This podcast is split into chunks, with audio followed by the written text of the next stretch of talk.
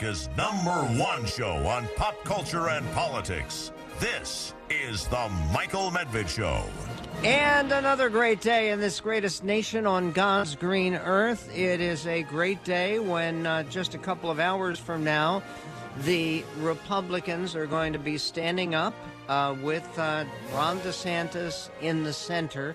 He still is achieving uh, in polls more consistent support in poll after poll after poll than Nikki Haley or Tim Scott or Vivek Ramaswamy or others who will be arranged with proximity to Ron DeSantis at the center of the seven candidates based upon how they are doing in polls.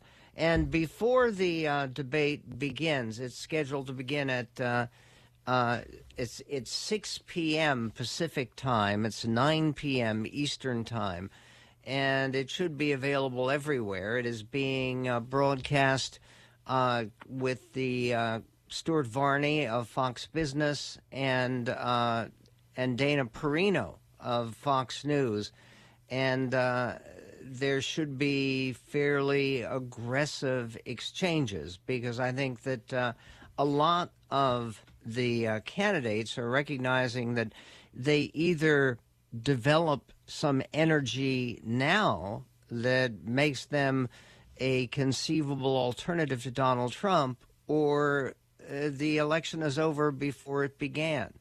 Uh, meanwhile, before anybody gets ready to watch the uh, the the debate tonight, there is another must-see uh, video event uh, that you can see for free anywhere on your computer it's a streaming podcast, uh, a, a, webinar uh, that my wife does from time to time on uh, the joy of marriage. Uh, they're actually going to be talking about the real statistics of divorce and marriage, which are very often distorted.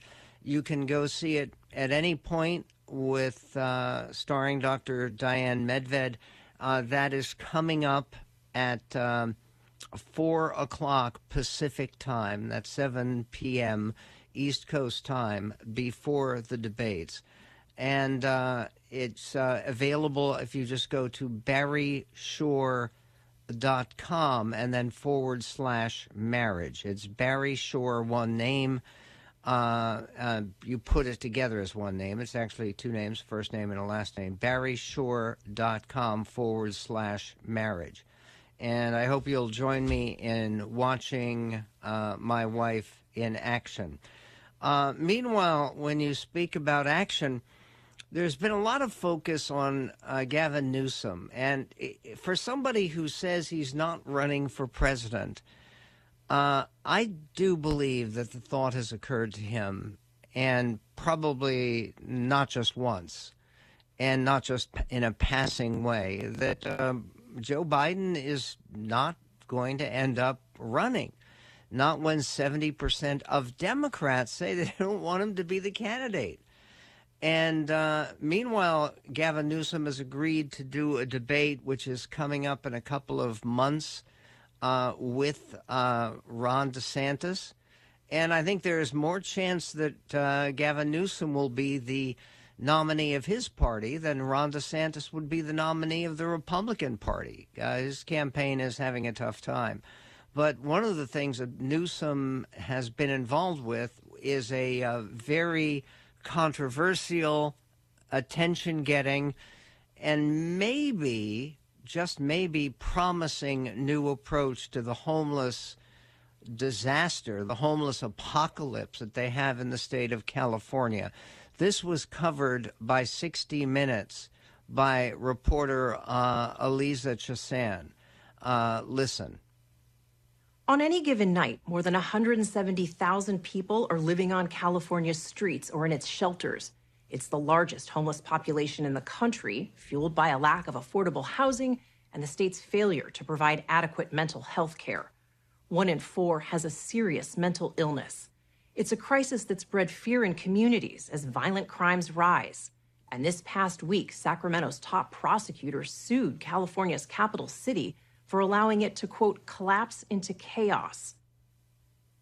And uh, we had covered that suit against the city of Sacramento. Uh, now there's a new care court program, a controversial, costly initiative set to launch in eight California counties before December. And then after that, it's supposed to go statewide.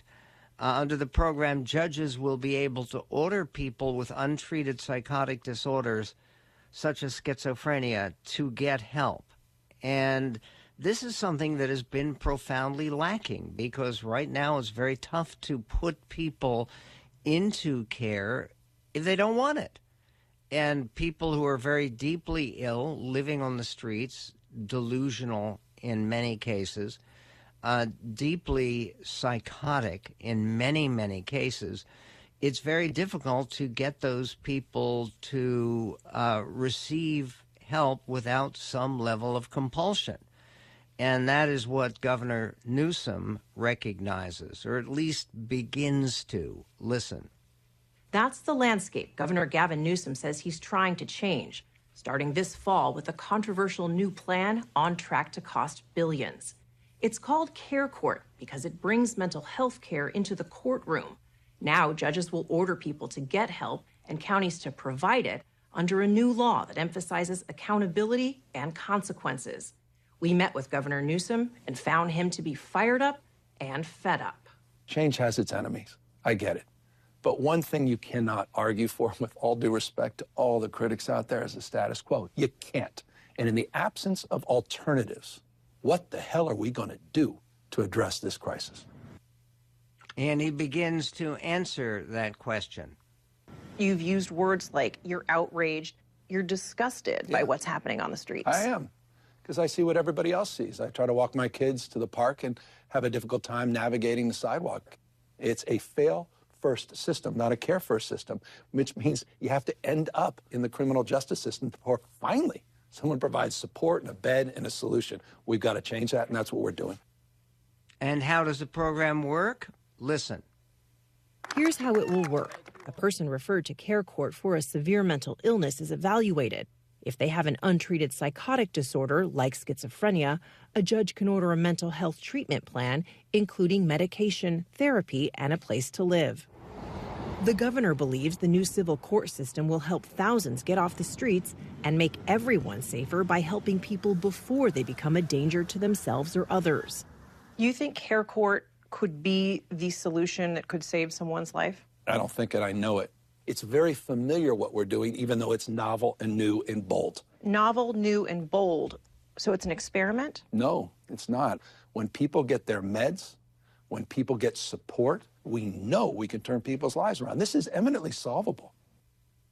Okay, uh, is could he be perhaps uh, overly optimistic? we will cover more. Under this program, it does give judges the power to order people with untreated psychotic disorders such as schizophrenia to get help, and it requires counties to provide the aid. Uh, Anita Fisher sees it as a possible lifeline for people like her son, Pharaoh Degree, who was diagnosed with schizophrenia while serving in the Army 22 years ago. He's now 45 and he said that living with the illness can be difficult. Constant overthinking, he said, describing how difficult experiencing schizophrenia can be when it's untreated. Your brain is always racing, your inner voice is always talking, racing, racing, no peace, never any solace and peace. So, will they find some peace with this new program in California? And what about President Trump's reaction to the summary judgment by a judge yesterday saying he'd been committing fraud for a generation. We'll get to that and more coming up on The Medved Show. 1 800 955 1776. The Michael Medved Show.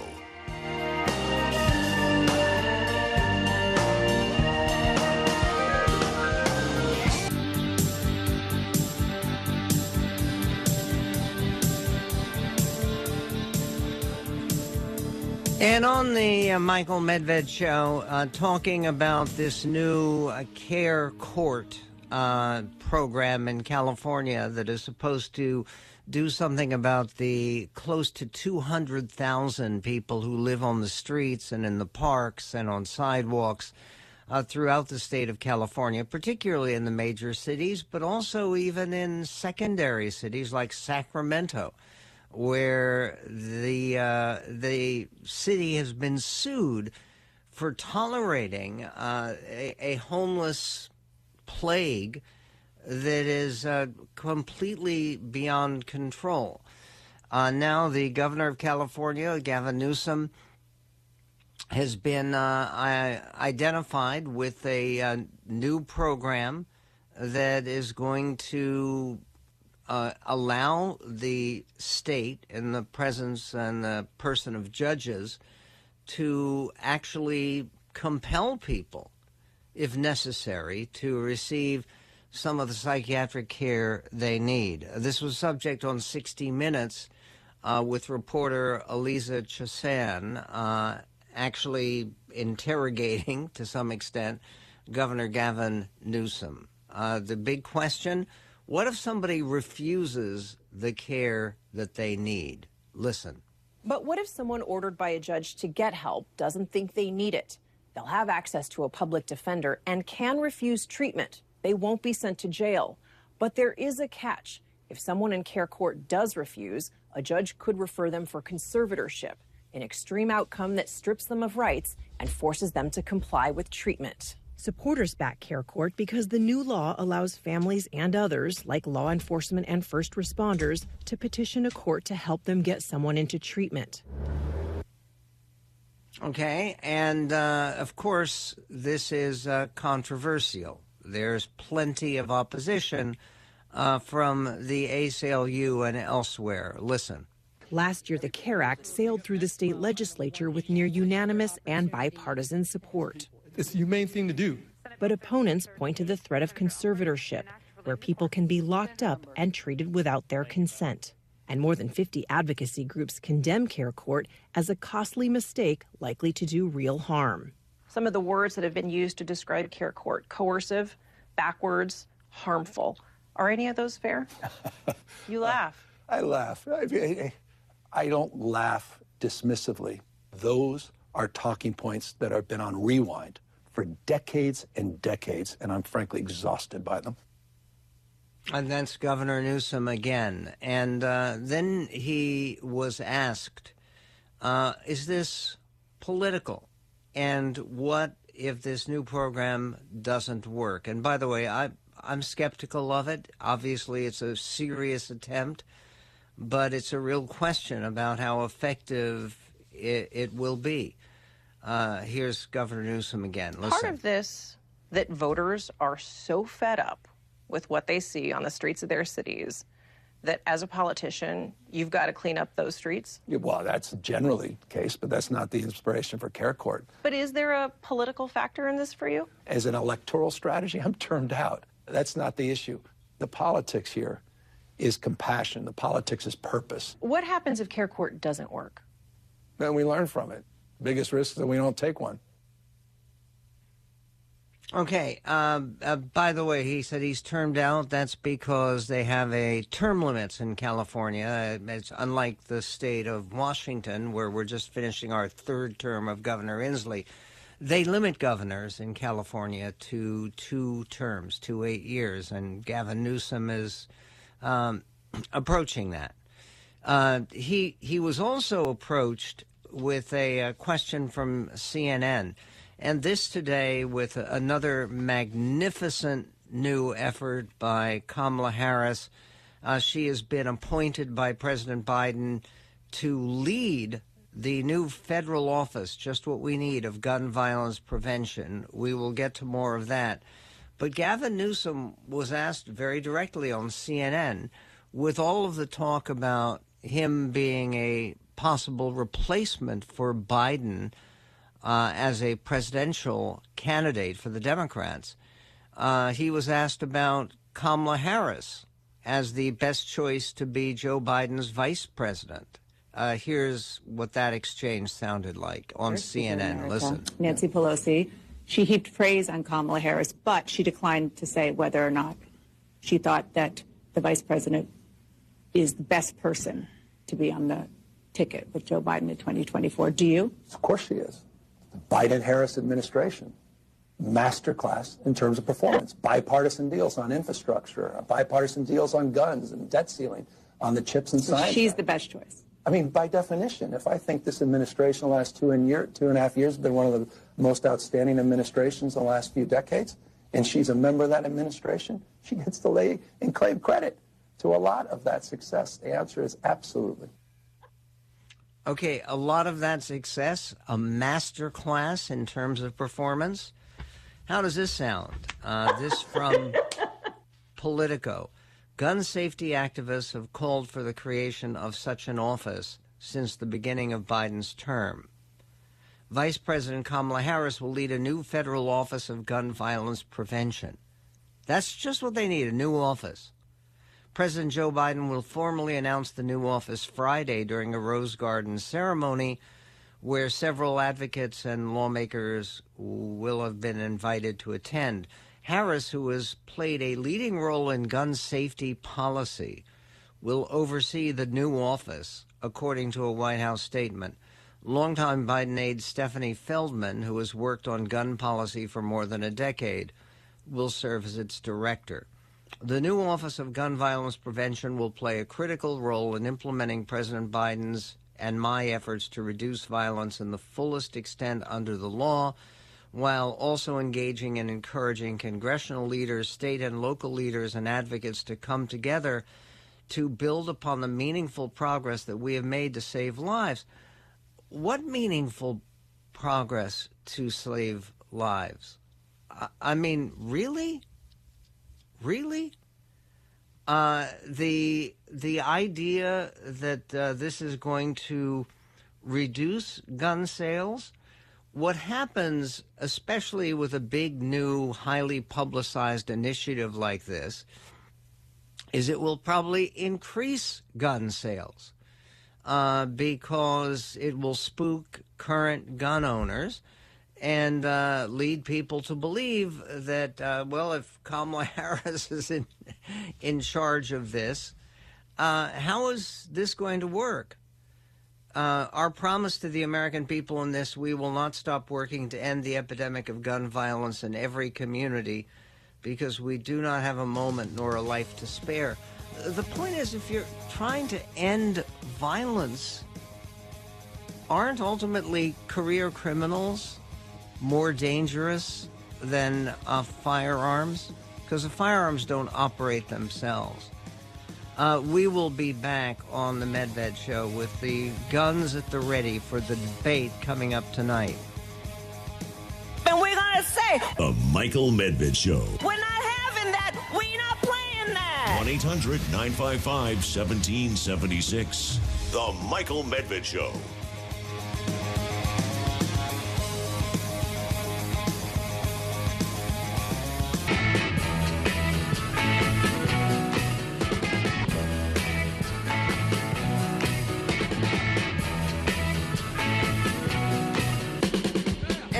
Michael Medved Show, talking about the brand new Office of uh, Gun Safety that will be led by Kamala Harris. Now, she's already been upstaged a little bit by Gavin Newsom, who uh, is sounding, as I said, despite the fact that he has all those wonderful things to say about the team of Joe Biden and Kamala Harris, uh, he's sounding an awful lot like a presidential candidate. Uh, hours ago, he uh, signed uh, two new laws regulating uh, guns in California. The laws prohibit people from carrying firearms in most public places, and it doubles the taxes on guns and ammunition sold in the state. Uh, the federal government currently taxes gun and ammunition sales at a rate of 10% or 11%. The uh, new law in California adds uh, another 11% tax to sales. That means a total of uh, 22% taxes on sales of guns and ammunition. It makes California the only state with a separate tax on uh, guns and ammunition. And uh, again, I, I, would assume that with uh, literally millions of gun owners in California, I know the the estimate is that there are at, at least 10 million uh, gun owners in the state of California. Um, they're they're not going to view this popularly, and uh, depending on when that new taxes goes into practice, there will probably be another surge in gun purchases. Uh, meanwhile, uh, there is a, a, sense tonight that uh, the people on the stage may be gunning for, you'll pardon the expression, uh, Donald Trump in a way that they haven't before. Uh, Ron DeSantis, who had been running a campaign that uh, a lot of people described as Trump light, uh, is now actually taken off and uh, taken off some gloves and is talking with fairly direct criticism about the Trump record. Uh, here's what he had to say in the context of saying that he thinks that Trump should have showed up and come and participated in the debate. This is clip 15. Well, I think it's interesting, and he's not willing to stand on that stage. Uh, I think he owes it to all the voters to show up, defend his record, articulate what he would do uh, going forward, what he would, might do differently, and he's not willing to do that. Well, and I think the voters have him? a right to hear from all the candidates. Well, but he's not been willing to step up Governor? and do it. Um, well, he should step up to the plate and then we'll do it. I mean, I think we can talk about um, a lot of the things. He's running in 2024 on a lot of the same promises he ran on in 2016 and didn't deliver on. He said he was going to drain the swamp. They didn't drain the swamp at all. He still defends hiring Christopher Wray. He didn't fire Wray. He didn't fire Fauci. He said Mexico was going to pay for the border wall. That didn't happen. They started the wall, but we've got a lot more to be able to do to finish the wall. He said he was going to eliminate the national debt. Uh, they added almost $8 trillion to the debt in four years. And then remember, he promised to appoint a special counsel for Hillary Clinton. Then after the election, two weeks later, he's like, oh, no, forget about it. That's what you say before the election. Not what Okay, and uh, that's a fairly sharp criticism from Ron DeSantis. Mike Pence, another former ally, running mate, in fact, of uh, Donald Trump, uh, also expressed uh, the desire that uh, President Trump had shown up and turned up on that debate stage tonight. clip 12. Donald Trump today is different uh, than the Donald Trump of 2016. And you bet, I think he ought to be on that debate stage. He ought to be engaging all of us that are vying for this nomination. Okay, and uh, he's busy, President Trump. He, he apparently now has posted more than 50 posts on Truth Social attacking uh, the New York Attorney General and Judge Engoron of uh, New York, who um, basically did a summary judgment saying that the fraud company had been committing fraud uh, for more than a generation by grossly exaggerating uh, its uh, wealth and resources. Uh, and speaking of uh, people attacking one another, there's also the idea that uh, DeSantis uh, may go after somebody else on the debate tonight. This is uh, Governor DeSantis on Fox News, uh, clip eight. And you know, Nikki attacked me uh, for standing up for the kids of Florida, and she sided with Disney when we had the big fight over parents' rights in education. We took the position that you shouldn't sexualize curriculum in elementary school. Disney fought us. They tried to stop the bill. Then they tried to get the bill repealed afterwards. And we stood strong against the most powerful company in our state. I think she's indicated she would have bent the knee in that situation. Uh, and I think that's been more indicative of her approach. But that approach is a dead end. And guess what, Laura? I took all the flack from the media for so long and here we are. Our kids are protected. Disney doesn't have any more special tax breaks. And we're just humming along, doing great. It shows you if you're willing to stand strong and hold your ground, you can win these fights. I'll be the only guy on that stage tomorrow night who's actually dug in, fought these big fights and delivered big victories. Okay, it's it's wrong to say that uh, Nikki Haley sided with Disney. Uh, what she did do is she criticized DeSantis for getting into this feud with a corporation, a private corporation that was expressing its point of view and that happened to differ with him. But I, am fairly certain that she has not criticized the what they call in Florida uh, people on the other side who are critics of the bill the Don't Say Gay bill. Uh, that uh, the idea that uh, she is somehow allied with Disney. Uh, most people in the country, it seems to me, um, really aren't eager to, to choose between Ron DeSantis and a company that exists to uh, with theme parks where they've had a great success recently and other forms of entertainment. Uh, meanwhile, Jake Tapper uh, pushed uh, Cassidy Hutchinson, former White House aide, who has a new book out called Enough, uh, to answer a crucial question, which is why did Trump want to go personally? Uh, leading the demonstrators to the Capitol building. Uh, listen, this is clip 16. What did he want to do at the Capitol? You know, I, I can't speculate. I heard several things.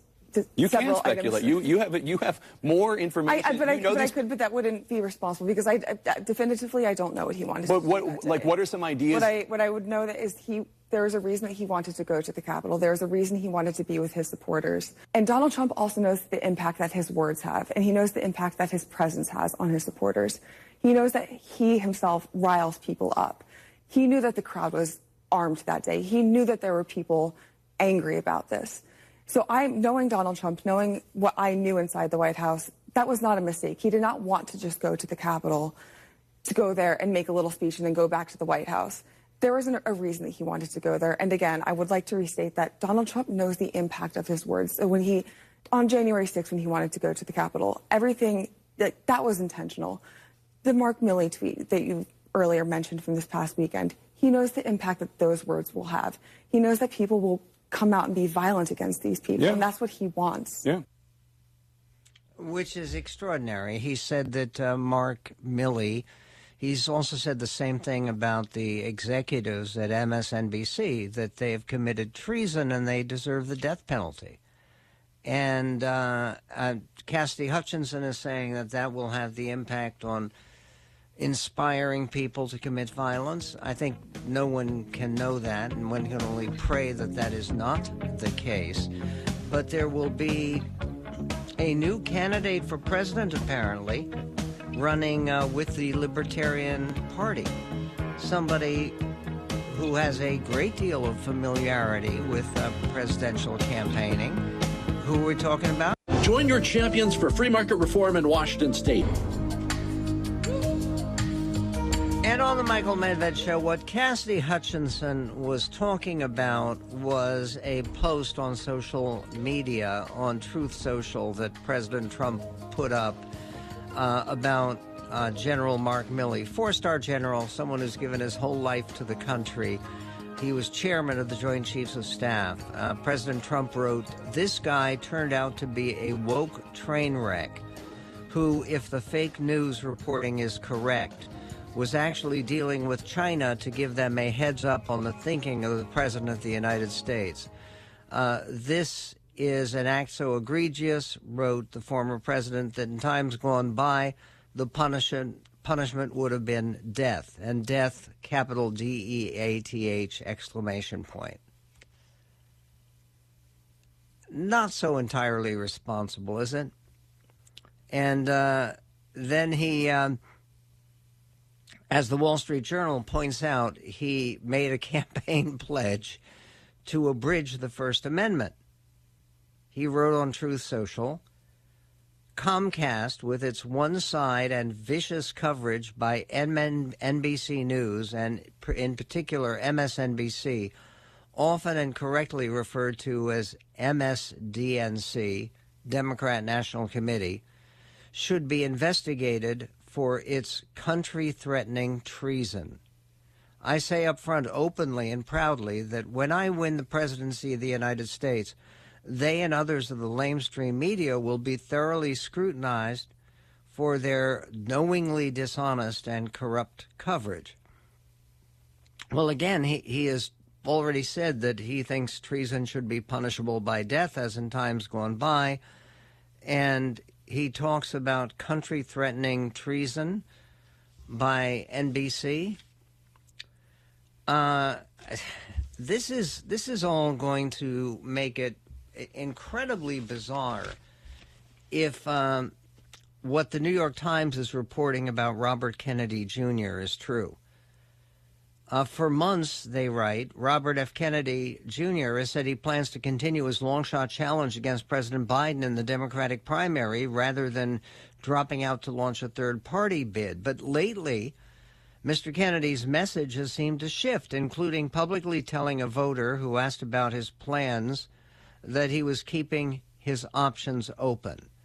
If Mr. Kennedy does decide to leave the party of his famous father and uncles to run in the general election, one potential landing spot may be the Libertarian Party, which at the moment lacks a widely known candidate but has excelled in securing ballot access. In July, Mr. Kennedy met privately with Angela McArdle, the chair of the Libertarian Party, at a conference they were both attending in Memphis, a meeting that has not previously been reported. He emphasized that he was committed to running as a Democrat, but said that he considered himself very libertarian, Ms. McArdle said in an interview, adding that they agreed on several positions, including the threat of deep state, the need for populist messaging. We're aligned on a lot of issues.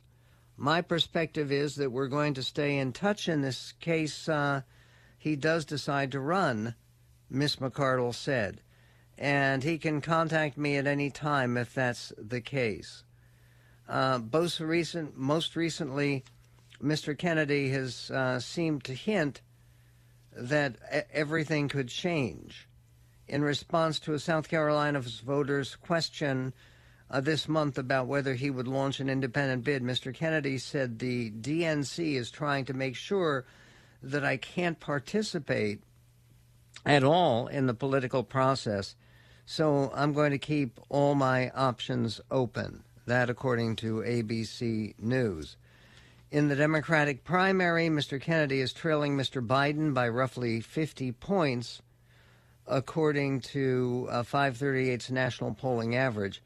And his bid against the incumbent president is not seen as competitive. He has argued that Mr. Biden's allies at the Democratic National Committee are trying to squeeze him out of the race including by moving to hold the party's first primary in the Biden friendly state of South Carolina. Uh, if by that time uh, Biden has moved over to the Libertarian Party, it would. Uh, uh did I say Biden? No, it's no. Biden's not moving the Libertarian Party. It's Robert F. Kennedy who is talking uh, about moving there. Um, and uh, again, with the uh, Democrats being so deeply uh, concerned about what a third party would do, uh, certainly a party with no labels. What about the libertarians? They point out in this article in the Times that last time Gary Johnson uh, was the Libertarian candidate, the former governor of New Mexico, pro pot governor of New Mexico. He ended up taking 3.3% of the vote, which was the highest total for any third or fourth or fifth party candidate since Ross Perot in 1996. Uh, he had uh, Ross Perot had eight percent in 1996. He had 18 percent in 1992. But anything like that, if Robert Kennedy took 3.3%, it would probably help in handing uh, the election to uh, to Donald Trump because those are not votes that are largely going to be taken away from Trump. I don't think there are a lot of Trump supporters who are considering Kennedy as a second choice. Uh, there is also, speaking of second choices, uh, we've reviewed yesterday the uh, the film Superpower, which is an important and moving film about uh, Ukraine. There's another true story that's out, but it's a true story. It's a true story about uh, one of the strangest scandals in Wall Street history. Do you remember the uh, uh, GameStop stock scandal? Uh, Dumb Money is the name of the film. Big cast. Listen. Now it's time for Medved's Entertainment Minute. Paul Dano plays a young husband and father in Massachusetts who's struggling to make a living by commenting on the internet about the stock market. And then he hits on one stock that's going to change his life in the bizarre true story, Dumb Money. I'm going to pick a stock and talk about why I think it's interesting. Retail traders have looked into GameStop. It looks like there's one guy driving all the buying. Well, the meow you heard there is because the real life character, Keith Gill, was known as Roaring Kitty. And this often funny movie features a gifted cast, but you don't know much about these characters other than little subtitles that enumerate their personal net worth. For people who don't understand or follow the stock market, Dumb Money will be hard to follow or appreciate. And like the strange story it's telling, the plot drags on and on with a distinctly unsatisfying conclusion. Rated R for profligate use of the F word and other harsh language. Two stars for Dumb Money, where I'm selling short this time especially given uh, Vincent D'Onofrio is in the cast, Pete Davidson is in the cast, uh, Shailene Woodley is in the cast.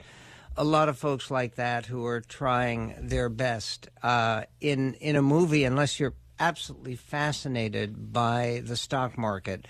Uh, in a in a movie that I think is going to have relatively limited appeal. Uh, coming up next time on the Medved Show, uh, there's a piece from the left that says how libertarianism is a poison that's crept into America. Really? Is that the problem? Is libertarianism somehow similar to populism? Or is there a contrast between them? We'll also be speaking with Jonathan Allen of NBC about the debate and who gains and who loses. Uh, he also has written about how Biden world is terrified of spoilers as third parties threaten to boost Trump. One of those third parties could be the Libertarians with Robert F. Kennedy uh, that we were talking about just now. And uh, Bill O'Reilly uh, has a, a brand new book about a real witch hunt. Uh, no, really, where they hunted for witches in the 1690s, found a bunch of them, and killed them. Uh, the book is from uh, Killing the Witches. That's Bill's most recent book. He'll be joining us tomorrow. And A.B. Stoddard, who has a new column on dysfunctional despair and Donald about uh, all the difficult challenges that uh, Joe Biden is facing with decidedly mixed success. We'll be speaking with her and more the day after the debate, and maybe a day before we can avoid a shutdown for the sake of